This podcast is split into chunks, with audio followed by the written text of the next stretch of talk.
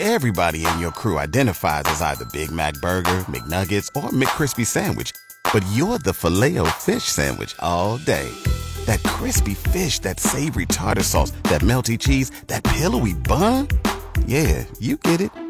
Every time. And if you love the Filet-O-Fish, right now you can catch two of the classics you love for just $6. Limited time only. Price and participation may vary. Cannot be combined with any other offer. Single item at regular price. Ba da ba ba ba. Good afternoon. I'm Jeff Motz, KFOR News. We're at 10 above in Lincoln. The wind chill is at 7 below. The brand new American Job Center at 13th and N in downtown Lincoln was unveiled today with U.S. Labor Secretary Marty Walsh in attendance. Walsh explained the importance of having a job center. It connects people to training and job opportunities. It connects, it helps people through their journey to get the results. The new American Job Center here in Lincoln was made possible with $1.5 million from President Biden's American Rescue Plan. The new center will offer job training services and other workforce development programs for people looking for jobs. Lincoln Police Sergeant Tu Tran was the first responder who helped rescue a 27 year old woman from her almost fully submerged car at Wilderness Ridge Golf Course late Wednesday afternoon.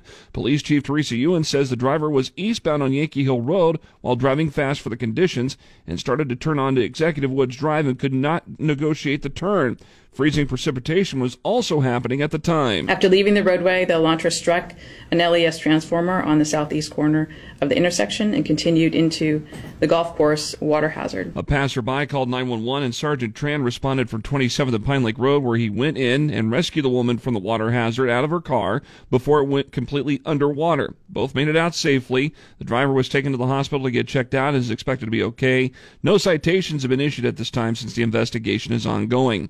Lancaster County deputies handled several motorist assist and crash calls during the wintry weather conditions late Wednesday afternoon, including at Highway 77 and Mill Road, where there was a minor injury collision, and the deputy was out directing traffic. One of the deputies had blocked the outside lane of traffic to protect the uh, the crash scene and the ambulance, and a woman uh, was speeding along and ran into the rear of the patrol car. Sheriff Terry Wagner says the woman's vehicle was totaled. No word yet on how much damage was done to the deputy's patrol vehicle. Only minor injuries were reported.